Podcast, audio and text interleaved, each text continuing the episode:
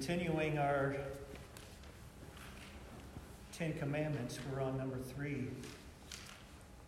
Exodus 27 says, You shall not take the name of the Lord your God in vain, for the Lord will not hold him guiltless who takes his name in vain. And I don't know some of your backgrounds, if uh, how you were raised in your family or in your environment at work, how uh, GD is used on a regular basis. Maybe before you came to know Christ, you, you used that as a part of your language. Hopefully, as you come to Christ, He pricks your heart and He, he brings a, a uh, contrition and a repentance for using that. But it's, it's more than just saying the name like that. It's a it's a reverence. It's, it's not having a reverence for the Lord. It's not having a respect for the Lord. Um, not in just what we say, but in, in, the things that we do as well. So, um, let's all pray this prayer of confession.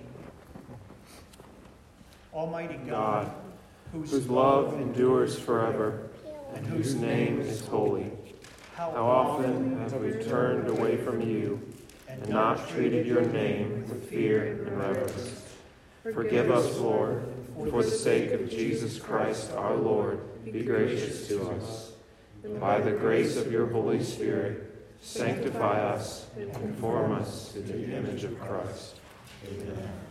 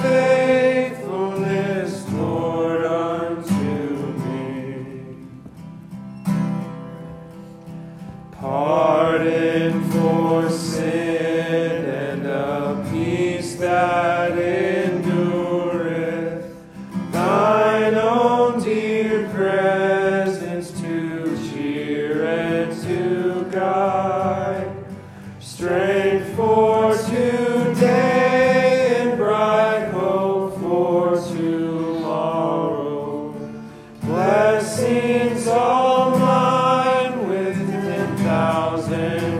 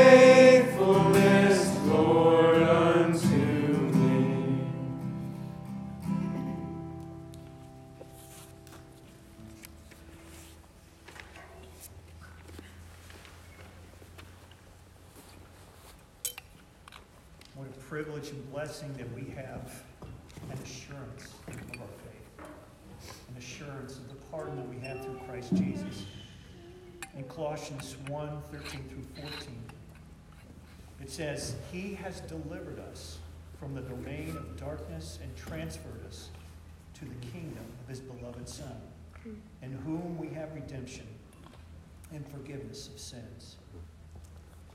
Heavenly Father, thank you for this assurance that you have given us an unworthy people, Lord, an assurance of salvation, an assurance of of your, your grace and mercy on us, Lord.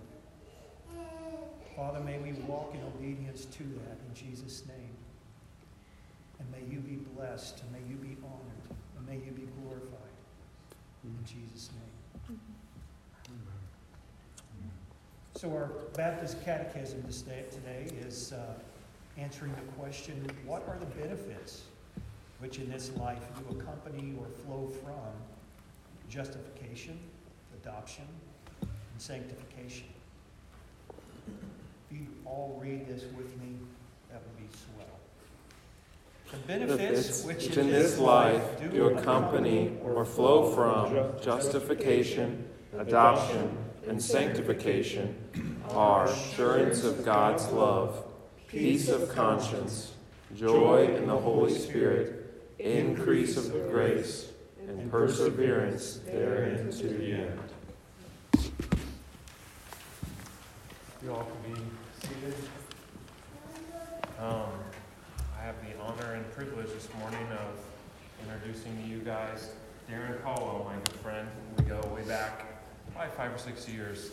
He flew all the way from Utah uh, to be with us this morning. Um, you might have heard us pray for Covenant Grace Church in Utah they just planted um, a couple months ago. So we've been praying for them, and it's amazing that he came out here not only for this morning but for Constitution later today. You'll see more of him. But um, asked him to preach this morning to bring the word, and what a special way that you know someone we've been praying for for months. We get to hear from him and and that community and union that comes with that. So, um, without further ado, uh, Darren, come on. You don't have to applaud. It's not until afterward, right? Well, good morning. It's a, uh, it's a real pleasure for me to be with you guys today. Um, like Kendall said, we've gone uh, way, way back. Uh, known Kendall and Emily for a while. Um, we really became friends when we burned our mouths together on super hot spinach and artichoke dip at Slackwater Pub and Pizzeria back in uh, Utah. Um, and ever since then, we would hang out and talk theology and argue with one another, and uh, and uh, just really God's just blessed uh, my wife and I, um, my wife Kayla and I, and our kids with friendship with Kendall and Emily, and and it's a blessing to not just be here as a personal friend of, of Kendall's, but to be here as a representative of Covenant Grace Church. Um, since we're an hour ahead, they haven't done it yet. Um, but back in Utah today, uh, our church, we've, we've prayed for you guys a couple of times and, and, shared with what God has been doing here in Decatur. But uh, today, uh, our church will be taking some spe- special time in the middle of the service to pray for you guys.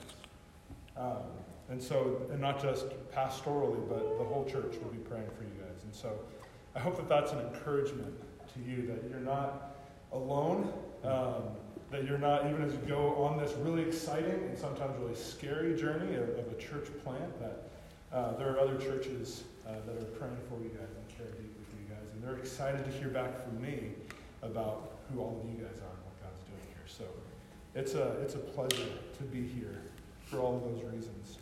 Uh, and as I was preparing to preach, I remember I was thinking through, uh, I think it's in Acts 11, when the church had been scattered by persecution, and the, uh, and the disciples, some of the disciples went to Antioch.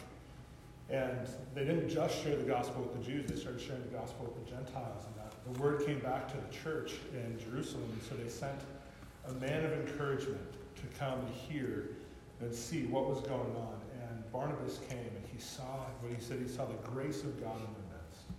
And he encouraged them to stand fast, to be steadfast in their love for the Lord. And so that's my hope today, is that today will be an encouragement to you all to stand fast, to be steadfast in the love of the Lord. Our scripture reading today is going to be uh, from John 20, verses 19 through 22. On the evening of that day, the first day of the week, the doors being locked where the disciples were for fear of the Jews, Jesus came and stood among them and said to them, Peace be with you. When he had said this, he showed them his hands and his side. Then the disciples were glad when they saw the Lord. Jesus said to them again, Peace be with you. As the Father has sent me, even so I am sending you. And when he had said this, he breathed on them and said to them, Receive the Holy Spirit. If you forgive the sins of any, they are forgiven them. If you withhold forgiveness from any, it is withheld. This is the word of the Lord. Let's pray. Father, I thank you. I thank you for this day, this first day of the week, that we can gather to worship you, to proclaim your name, to rest in your finished work. And God, we confess that we are the same as these disciples. We are weak. We are full of fear, anxiety, trouble. Father, even the best of us, sometimes especially those of us who look the best on the outside and look like we have it all together, are like those who lock themselves in an upper room for fear. God, I pray that you would encourage and strengthen us by the proclamation of your word and your gospel today. Father, I pray that you would order my thoughts and my words that they might be pleasing in your sight. Father, I pray that you would grant the gift of faith and repentance through the power of your Spirit, that we might hear, that we might know, that we might behold you, Lord Jesus, and that we would be changed in that beholding from one degree of glory to the next. Father, I pray this in your holy and precious name. May you bless the preaching of your word today. In your name, amen. Amen. Can you remember a time when you were full of fear? You're terrified. Uh, for me, most of those times come around water. Um, my wife would be horrified. She loves water. She wanted to be a marine biologist. Water terrifies me. Um, there was a time I was, uh, I was 18. I was leading a youth group. I just graduated college, and I was helping out with the youth group in my church. And uh, the elder who was overseeing me thought, hey, let's go take the kids, and we're going to go to the sand dunes in, Cal- in Colorado. Um, but on the way, let's go like on this little rafting trip. No real rapids or anything like that in, on the Colorado River. And so, long story short, we set out way too far up. I'm paddling a giant raft with a bunch of junior hires who definitely aren't paddling. and, uh, and we finally hit like just a, a stretch of some bumpy water. And the elder who was overseeing me was in the raft as well thought it'd be fun to put us in sideways. Uh, well, we went over a giant rock, and a few of us fell out, and I got sucked into the hydraulics of the rock, and was underwater for I don't know how long, a couple of minutes. I thought I was going. Um, that was the most fearful that I can remember being, where I'm crying out, just asking God to save me, hoping to get out, out of there, and, and somehow, uh, by God's grace, pop out of the water and uh, didn't die, obviously. Um, but, uh, you know, that plus growing up in California watching the movie Jaws, anything with water. well, maybe you can remember a time like that when you were overwhelmed. But beyond that, we live in a culture of fear. Whether it's a political culture of fear, whoever wins on the right, whoever wins on the left is going to ruin and destroy our country and our freedoms and everything. Right? Our political system is driven by fear. Our advertising is driven by fear. Fear that you won't be as satisfied as you could possibly be. You know, our culture, even today, especially uh, our younger, those who are younger, have a, we live in a constant fear of missing out, right? FOMO. Uh, is that still a thing? I'm getting old. Um, but it's a fear, this constant anxiety, this constantly being overwhelmed with fear that you're going to miss something. There's anxiety about the troubles of the day. When you're a new parent, anxiety over whether or not your child's going to sleep through the night and how you're going to manage living on two, three hours of sleep day in and day out. As your kids get older, I've heard, my, my oldest is nine, but I hear as they get older, you're just even more worried as they go out of the house. And so we constantly live in fear. Well, the disciples, and, our fear is a, a very American fear, right? There's our brothers and sisters around the world live in fear for their very lives and live in the same type of fear that the disciples had here in John 20. And so, as we set the scene, the context for this, in John 20, it's right after Jesus has appeared to Mary and proclaimed that he's alive. John and Peter have run to the tomb. They've seen the empty tomb. They know that, that Jesus is alive.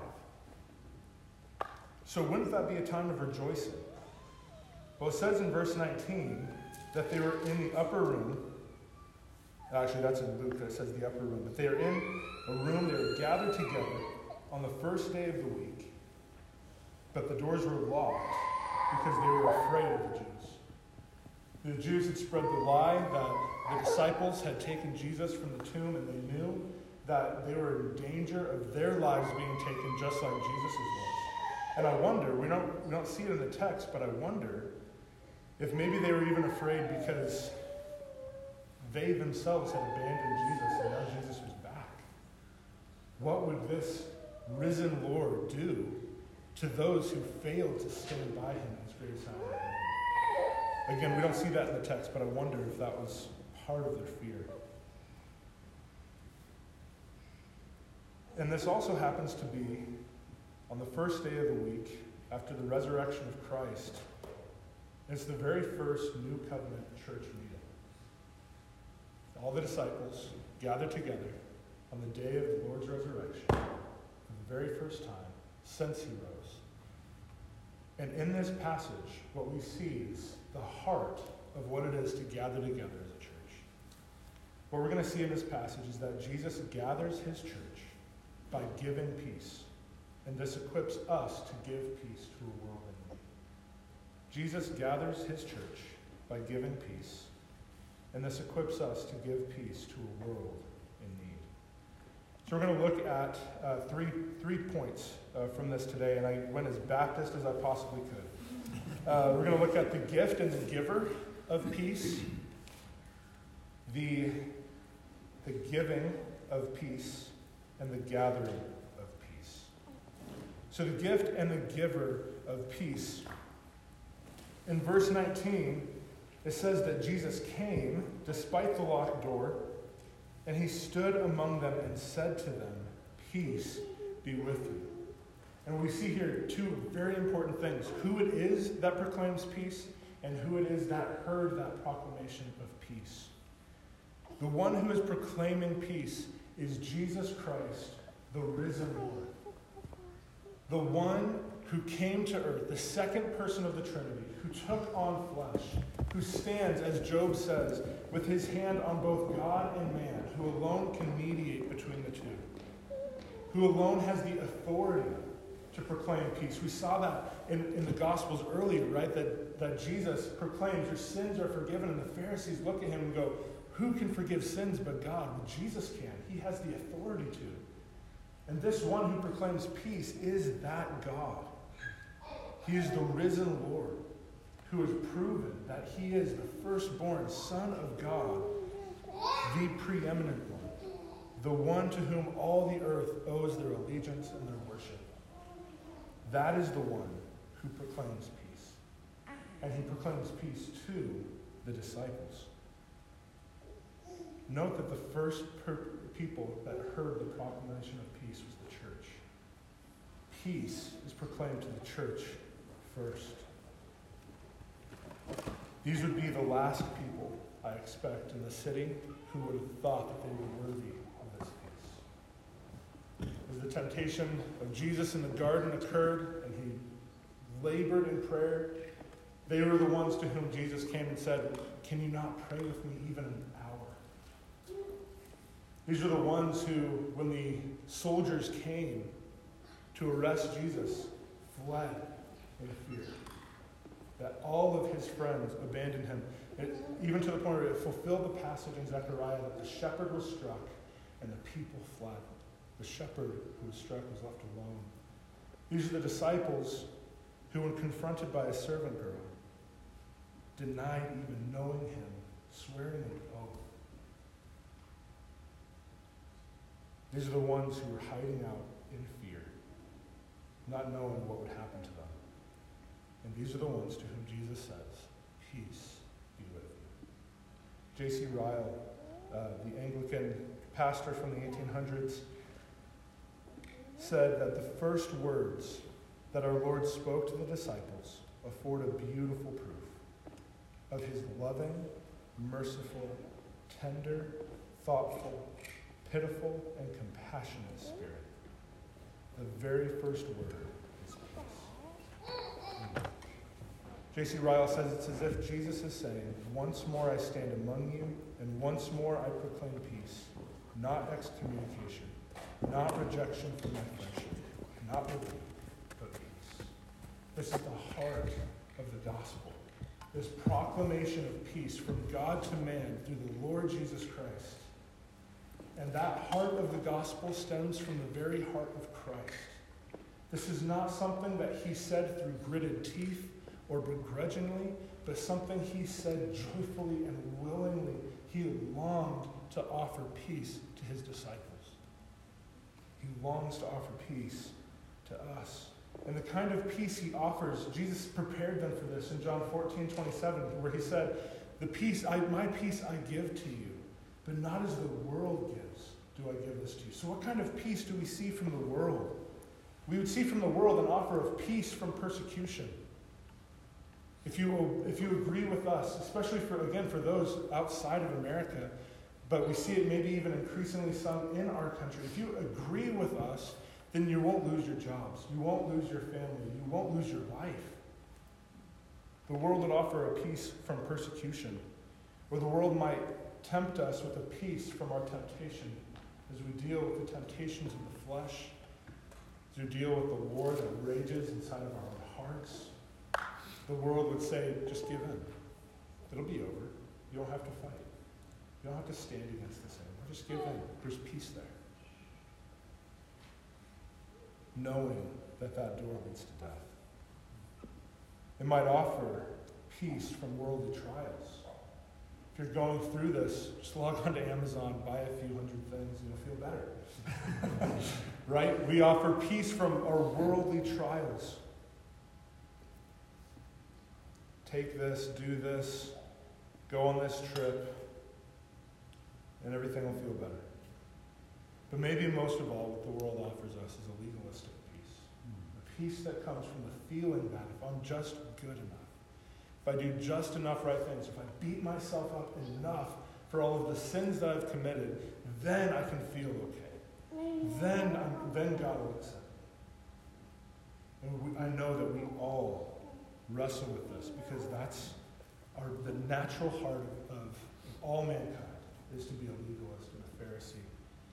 To think that at some level we can be good enough that we won't stand under the justice of God. That's the peace that the world would offer to us. But what kind of peace does Jesus offer? He says, This is not a peace of this world, but the peace from the heart of Christ. The peace he offers is an eternal peace with God, one without your efforts and with great reward.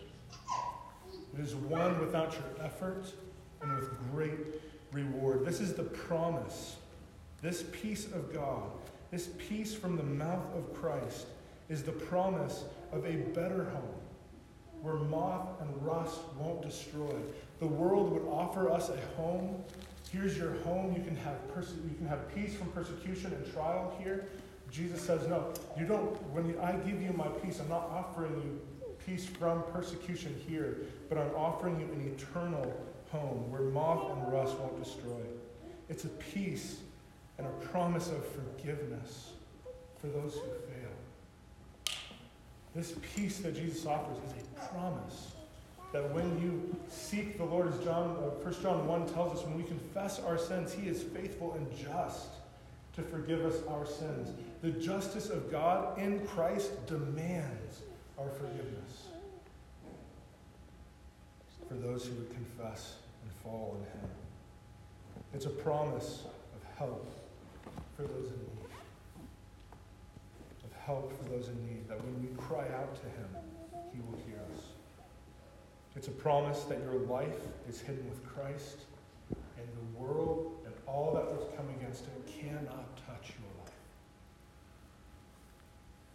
It is the rock solid hope that the work is actually accomplished.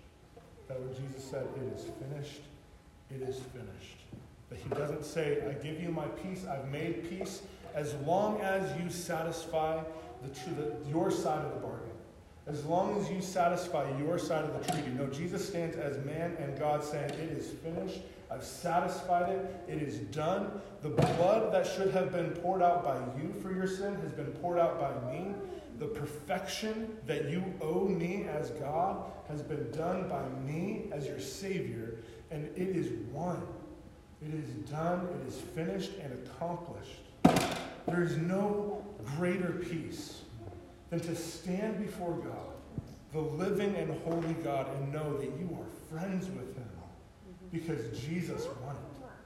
That there's nothing you have to do to earn that friendship. Sometimes I know we feel like this in our earthly friendships, like, oh, I want to be friends with that person, so I'm going to go buy them some like cookies or something like that. And we do this with our neighbors, right? Here's some cookies at Christmas, and this might make us friends, right? We don't have to do that with God.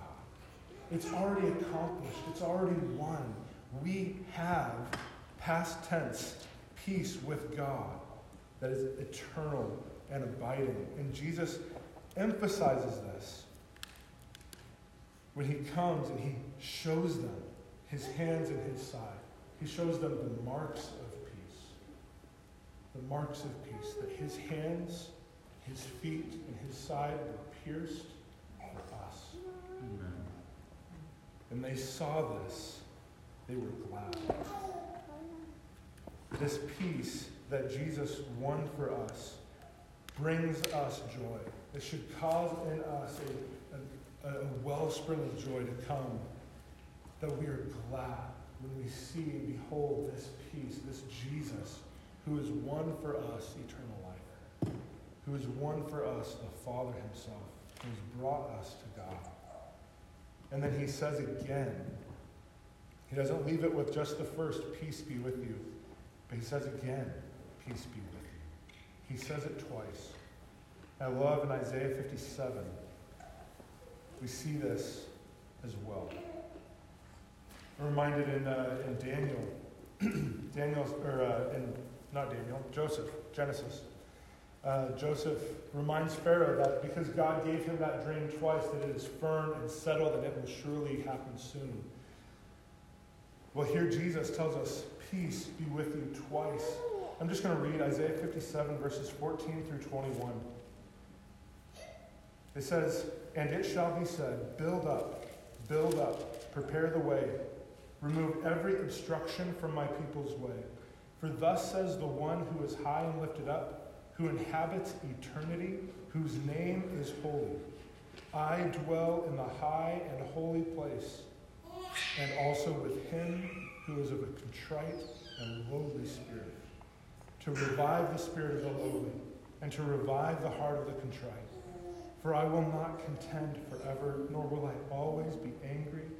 For the Spirit would, go, would grow faint before me, and the breath of life that I made.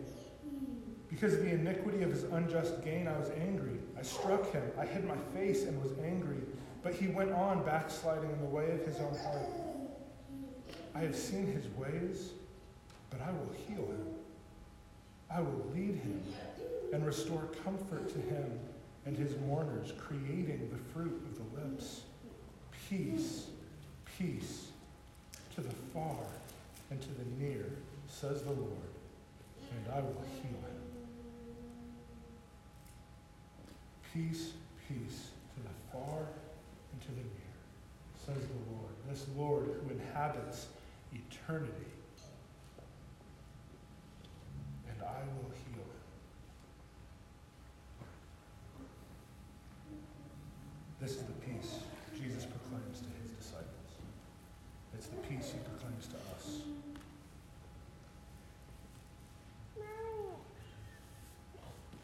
You know, as the disciples were glad when they saw Jesus, I know, and I wonder for myself, I wonder for all of us, have our hearts grown cold? Do our hearts grow cold? Maybe it's not cold right now. Maybe you're not weary and tired right now, but we all have felt that experience, that tiredness, the weariness, the coldness that comes as we give into temptation, as we long for the things of the world more, as we find ourselves further away from God. We pick up our Bibles. Maybe we don't pick up our Bibles for a while, and when we do, it just feels dry, feels empty and lifeless. What Jesus would call us to do is what he calls us to do in 2 Corinthians 3.18, that by the Spirit, to see and behold Jesus.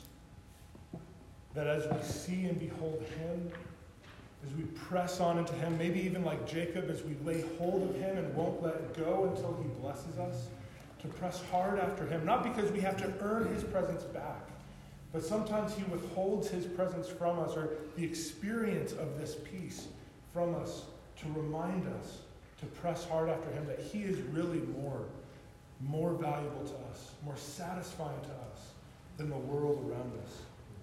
And as we press hard into him he will draw near to us. I love in james 4 when, he, when he's calling them to repentance but he reminds them as you draw near to the lord the lord will draw near to you and he gives more grace he gives more grace the song that we sang today Great is thy faithfulness. Morning by morning, new mercies he brings. It's from Lamentations, this song of woe and pain. And yet he could say, New morning mercies are for me. This is what Jesus has earned for us. He doesn't give us self help or works to do, He offers us peace. He gives us peace. And peace is what brings us back to Him. And Jesus goes on after saying, Peace be with you. He gives us peace so that we might give peace. He says, As the Father has sent me, even so I am sending. That, con- that construction, uh, we see it in our, in our English language, but it's, it's also clear in the Greek as well that when it says as and even so, there's a, there's a comparison there. As Jesus was sent into the world, so we are sent into the world. Well, what does that mean? Because obviously we're not the second person of the Trinity. We're not taking on flesh for the first time. How do we go out into the world? Well, the first thing we would see is we go out into the world to proclaim the peace that Jesus won on the cross. 2 Corinthians 5 tells us that we are ministers, ambassadors of Christ, bringing to people the ministry of reconciliation. That word means it's to reconcile, to bring friends back together, to bring people together and make friendship. We proclaim the peace that Jesus has made. Jesus came to proclaim uh, peace, and he accomplished it. He proclaimed peace to his church, and he sends us into the world to preach and bring that message of peace. We are all sent. You don't have to go to a foreign country to be a missionary. You don't have to come out to Utah, which is like a foreign country, to be a missionary. You are a missionary. You are sent with the gospel of peace, even if it's just downstairs into your living room. You are sent to be an ambassador of Christ wherever you are, in your workplaces, in your friendships, with your home, with your spouse, with your kids, with your parents, with your friends. We are sent out. So, how does God do this? How does Jesus send us? Well, He breathed on them. he breathes on them. This is the gathering of peace. This is the Spirit and the keys of the kingdom. Jesus sends his people out by breathing on them. We're reminded, and your, your Bible might have a footnote to bring you back to Genesis 2 7. In Genesis 2 7, God creates man from the dust. It says he formed and he shaped man, and then he breathed on him, and man became a living being. God didn't breathe on the rest of the animals and the rest of creation, but he breathed into Adam. And as he breathed into Adam, Adam became not just living like the animals, but living with a soul and a spirit that, that know that can now commune with God. He breathed on him his communicable attributes, the, the theologians tell us. He gave him life. When God breathes on his church, and that word for breath is the same word that we have for spirit in both Hebrew and Greek. When he breathes on his people, he's giving them the Holy Spirit. And every person who has believed in Christ, if you've believed in Christ, the Holy Spirit of God has made his temple his dwelling place in you. And you have the Holy Spirit. You have, you are a new man, a new creation, a new woman. That's what, again, 2 Corinthians 5 tells us Behold, you are a new creation. Jesus is the first new man the new Adam, the second Adam, the last Adam. And from him, he creates a new people. And that's who we are. We're new in him. But he doesn't just create new individuals, he creates a new body. Ephesians tells us we are the body of Christ. Every part, every joint, every ligament joined together, working together to bring about the glory and knowledge of God to the world. Jesus didn't just breathe on them, but he told them that they had the keys of the kingdom. And where am I getting that? In verse 23, he tells them, If you forgive the sins of any, they are forgiven. If you withhold forgiveness from any, it is withheld. What on earth does that mean? is this just for the apostles? Is this for everybody? Is this for his church? What, what is this for? What does it mean that they get to forgive or deny forgiveness? Well, I think the Bible and, other passages tells us fairly clearly what this is. In Matthew 8, uh, 16 and 18, uh, Matthew 16, Jesus asks Peter, who, who do you think that I am? Who do you say that I am? And Peter proclaims, You are the Christ the Son of the living God. Jesus answered him, uh, Matthew 16, 17, Blessed are you, Simon Barjona, for flesh and blood has not revealed this to you, but my Father who is in heaven. And you, and I tell you, you are Peter, and on this rock I will build my church, and the gates of hell shall not prevail against it. I will give you the keys of the kingdom of heaven, and whatever you bind on earth shall be bound in heaven and whatever you loose on earth shall be loosed in heaven. All right, so that's the keys to bind on earth, to bind in heaven, to loose on earth, to loose in heaven. So who gets this? Peter, the popes, right? That's where Catholicism gets that, is that Peter was given the keys of the kingdom. There's a line of succession from Peter of all these popes. Well, Jesus tells us who gets that in two chapters over in Matthew 18. And in Matthew 18, talking, and we know these passages from how, what do we do when somebody sins against us, right? Well, if that person doesn't, for, uh, doesn't repent, well, I will just read the whole passage. Matthew 18, verse 15. If your brother sins against you, go and tell him his fault between you and him alone. If he listens to you, you've gained your brother. But if he does not listen, take one or two others along with you. Thus, every charge may be established by the evidence of two or three witnesses. If he refuses to listen to them, tell it to the church. Matthew 16 and 18 the first time that Jesus used the word church.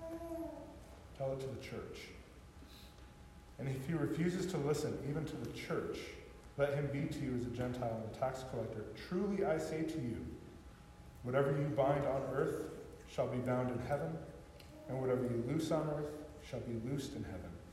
Again, I say to you, if two of you agree on earth about anything they ask, it will be done for them by my Father in heaven. For where two or three are gathered in my name, there am I among them.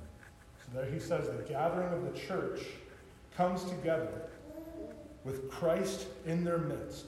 So there's a sense in which, yet, as Christians, we all have the indwelling of the Holy Spirit. But Jesus also, in a special, particular way, gathers and is present in the gathering of his body. As he gathers the church together by that proclamation of peace, he gathers together a people of peace.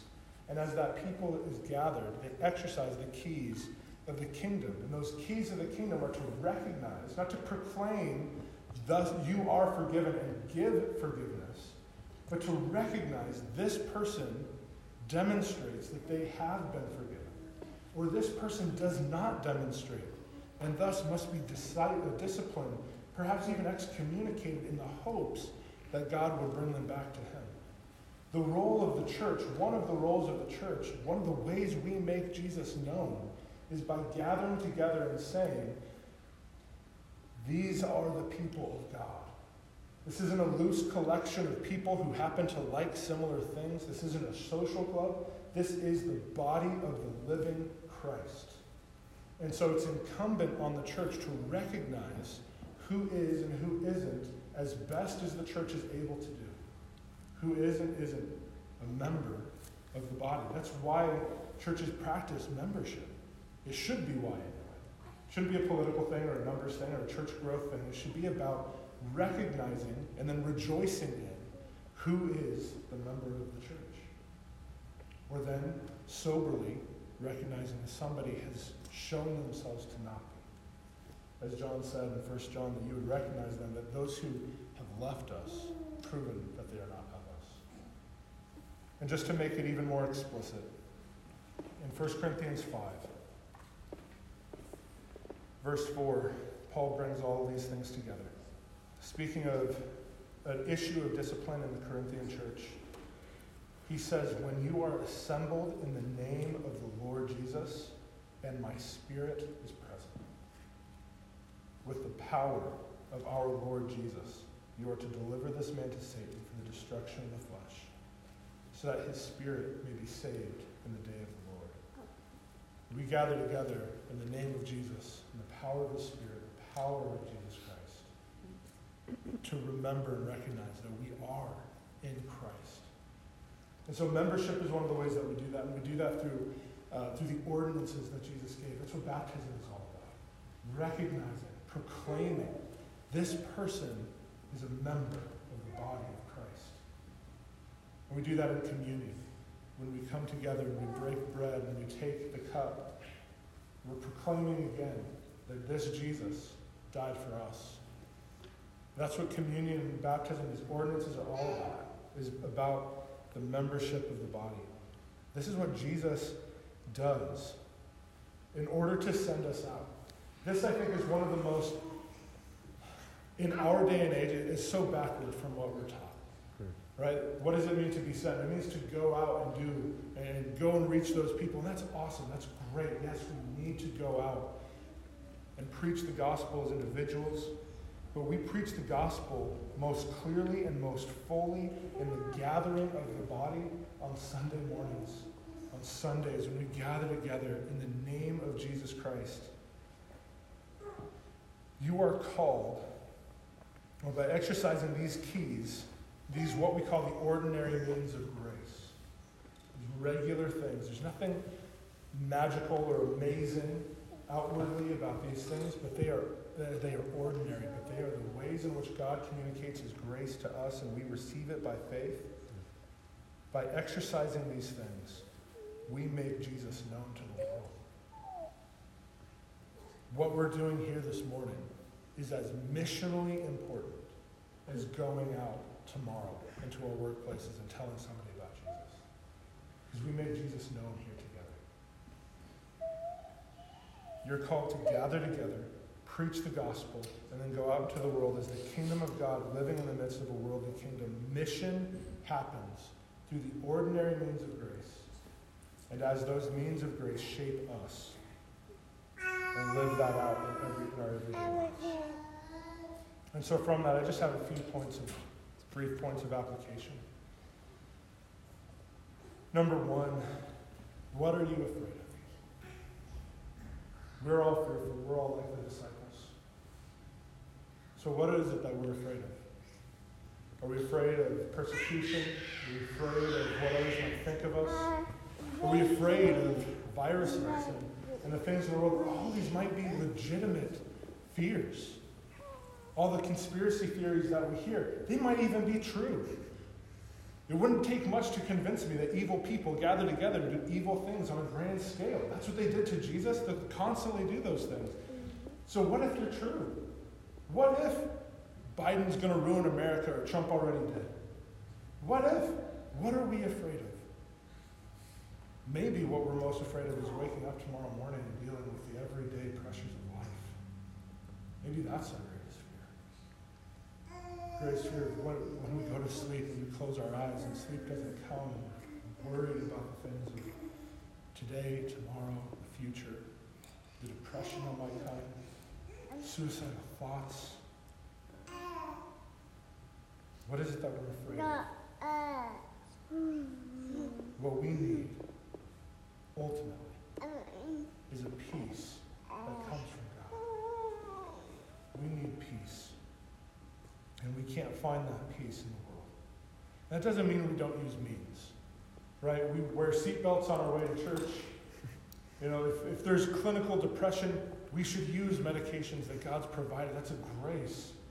We use the means that God's given, but we don't put our hope in those means, ultimately, to give us life. We don't put our hope in a good night's sleep. We don't put our hope in a good 401k, a happy day, our home life. That's not where our hope is. Our hope rests ultimately on Christ. The fact that your life is hidden with Christ, and if you know Him and He knows you, you have that peace. You have that peace. Number two, there is nothing more important on the face of the earth than the church. There is nothing more important on earth than God's church.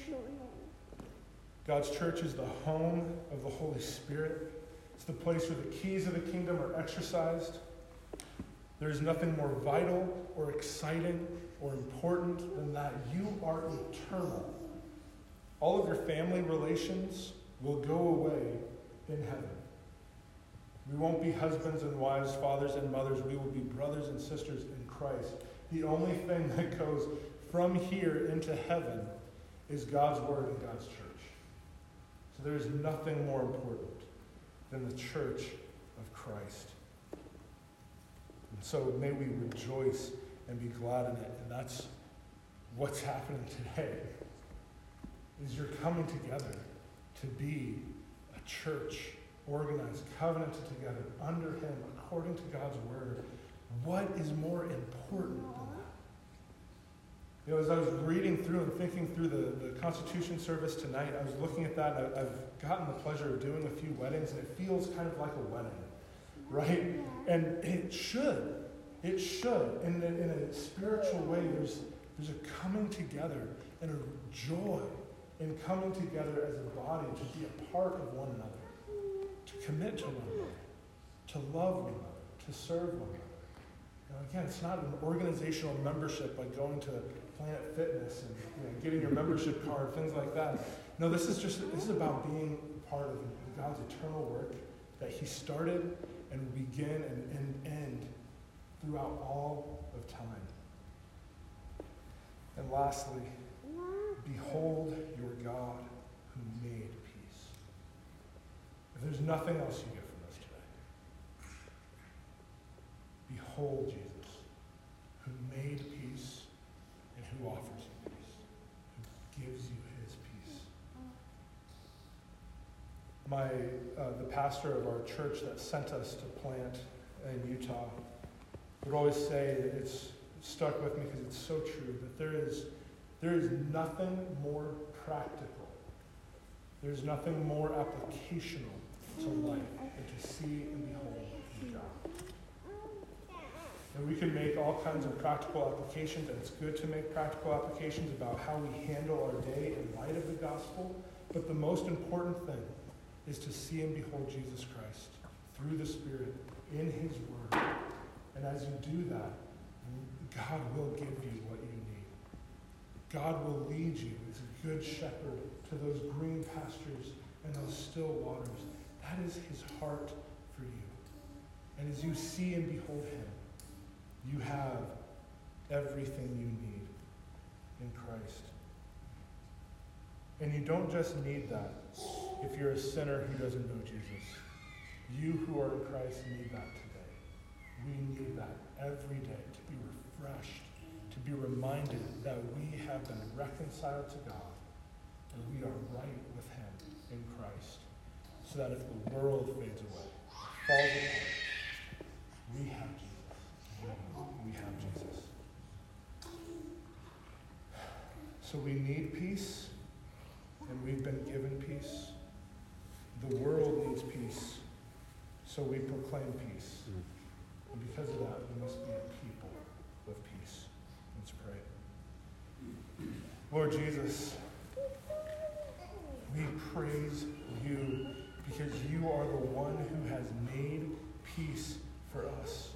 You are the one who reconciled us to God, who dwells in us by your Spirit, who comforts us in our affliction, who encourages us and gives us joy. Father, I pray for us that whether our joy is waning or is full, that you would remind us again of who you are and what you've done. That we would hear from your lips to us through your word. Peace, my peace I give to you. As Paul said to all the churches that he wrote to, grace to you and peace in the Lord Jesus Christ. Because not only are we united to you, but we are united together in the peace that you have won for us on the cross. So we praise you, Jesus, and we thank you. May your word reverberate in our hearts this day.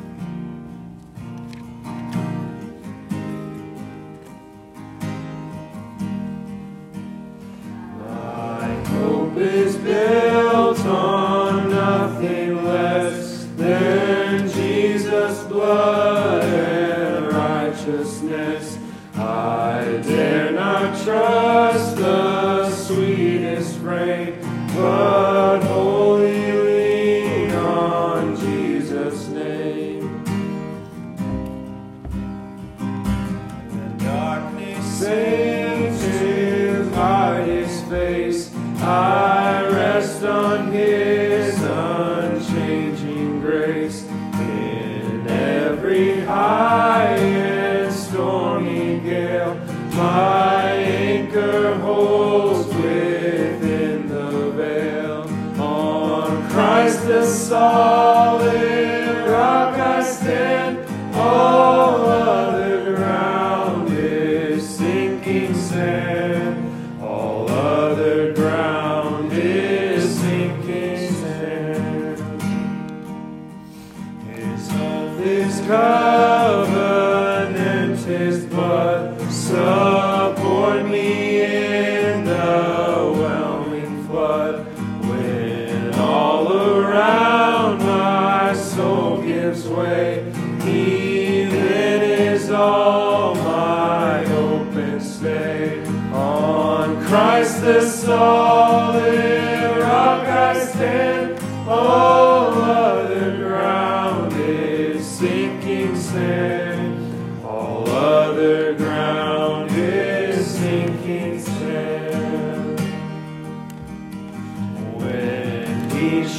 come